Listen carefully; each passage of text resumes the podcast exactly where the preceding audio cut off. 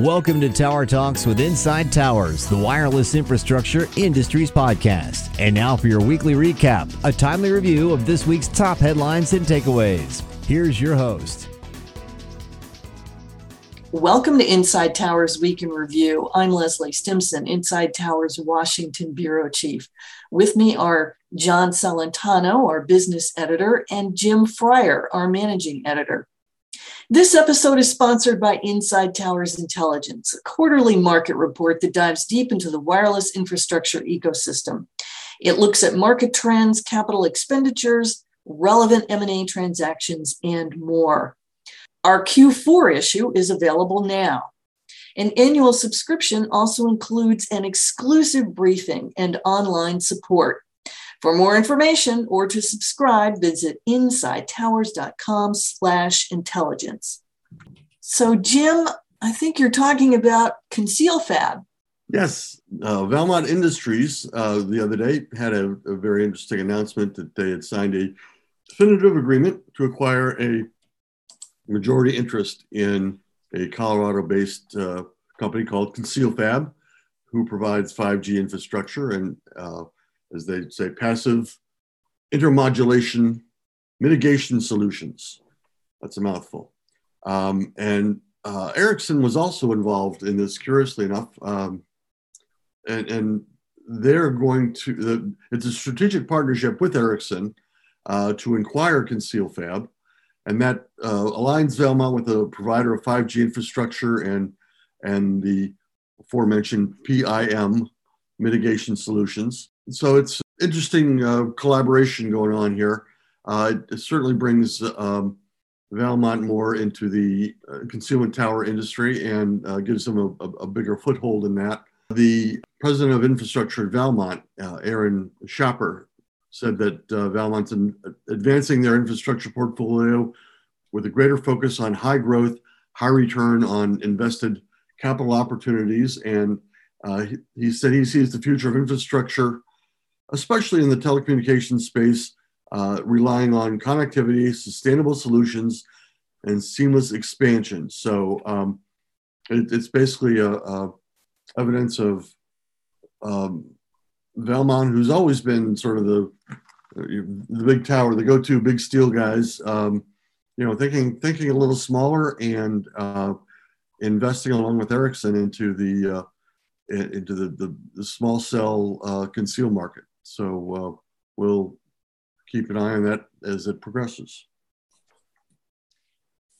So at the FCC meeting uh, this month, uh, the commissioners voted to improve wireless emergency alerts. The system is celebrating its 10th year, and the FCC wants to strengthen their effectiveness uh, through carrier reporting after each alert. It's similar to the kind of reporting that radio and television stations are required to provide for the emergency alert system. Right now, participation in the WEA system is voluntary.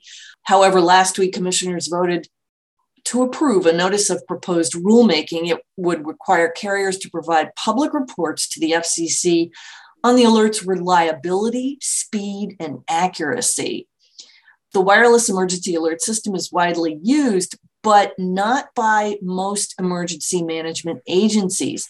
During the meeting, FCC Commissioner Brendan Carr said an ineffective WEA system is no system at all.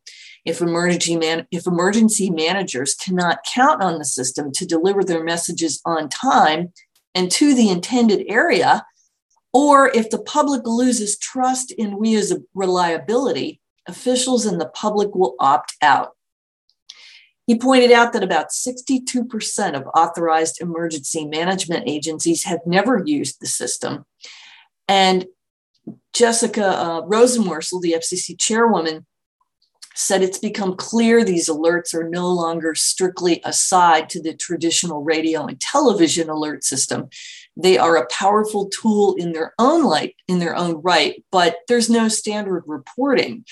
Two years ago, the Government Accountability Office recommended that the FCC develop performance measures for WEA, and that's what they're doing.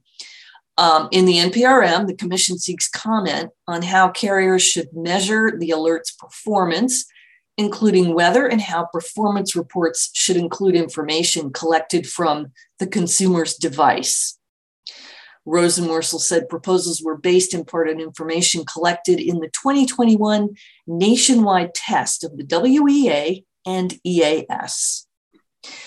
And John, you're going to talk to us about one of the earnings reports you wrote about this week, right? Leslie, we're talking towers. hopefully, hopefully. Even better. um, yes, uh, American Tower uh, reported its uh, first quarter um, earnings uh, results uh, this week, and we had a uh, we covered that, and, and Jim had a great headline for that issue. Um, it, it read "American in name but global in stature," and I think that pretty much captures the essence of where American Tower is these days. The company um, reported some uh, significant improvements and, and uh, uh upbeat results for the quarter and uh, actually upped its outlook for the rest of the year. You know, the American Tower continues to bolster its position as the world's largest independent tower company. Yes, certainly China Tower has, you know, over 2 million towers, but um, at the end of the quarter, American Tower reported over 219,000 towers across five global regions. Um, uh, its its revenues for the quarter were up 22% year over year to 2.6 billion, and um, you know that included a contribution from both towers and its newly acquired um, um data centers, and, and, I can break that down for you. But you, you know the company is benefiting from um, uh, strong uh, secular uh, trends for mobile data consumption and heavy capex expenditures by its its um, mobile network operator tenants around the world. You know, as they build out new spectrum for 5G and, and 4G in many markets. Um, so, you know, the company is uh, actually built is in a very active build program. It, it it has in its plan for 2022 to build somewhere between six and 7,000 new towers, mainly in Asia, particularly India, and in Africa. Uh, in the quarter, it actually built over 1,400 new towers uh, across its uh, global footprint, but the majority of those, again, were in India and Africa. You know, it's interesting. the company's US and Canada segment um, really accounts for just 20% or about 43,000 towers, but contributes nearly half of its revenues, uh, 1.2 billion for the quarter. Uh, together, the other international segments uh, make up another 46%, and then the data center uh, segment uh, accounts for about 7%. But, you know, the company points out that macro towers will continue to be the, the key infrastructure uh, element for long-term um, operator network expansion. Um, uh, this is particularly true in North America, where it's bolstered its uh, agreements with uh, the major carriers. Uh, T-Mobile is its largest, accounts for about 40% of its revenues, but certainly AT&T and Verizon um, have long-term commitments as well. And then Dish is, is a new player uh, as it builds out its network. So um, you know the company is is looking ahead um, uh, to growth across all its regions. Uh, certainly in Europe, it's it's picked up the pace, having completed its Telxius acquisition uh, from uh, Telefonica in 2021, and and that deal is already paying off. Uh, in the quarter, the company signed a, a long-term agreement with uh, 1&1, a new carrier in Germany, to build out a, a greenfield 5G network across across Germany. And certainly the company is eyeing other potential acquisitions in Europe, in particular, where um, some of the other carriers, and we've already covered um, Deutsche Telekom is, is planning to, to divest uh, uh, uh, their passive uh, infrastructure assets and, and their tower base. So, you know, uh, American Tower President and CEO Tom Bartlett, uh, you know, um, uh, did a little um, chest thumping here. He said, We're off to a good start in 2022 with organic billings growth accelerating sequentially in each of our reported markets. And he made the point that macro towers will continue to be critical infrastructure for all the carrier network investments over the next decade. And um, he, says that uh, you know the company believes that its global footprint with distributed communications, uh, both towers and data centers, um, uh, positions it well to capture um, emerging uh, technology trends and uh, ultimately driving what uh, they expect will be a prolonged period of, uh, of solid global growth and with attractive returns for um, for its shareholders. So, you know, it's a great story and uh, you know one of our, our real stars in the industry, and we continue to follow it, Leslie. Thank you, John. That's a wrap. Thanks for listening to Inside Towers Week in Review. For a complete rundown of the week's news, check out our Saturday edition.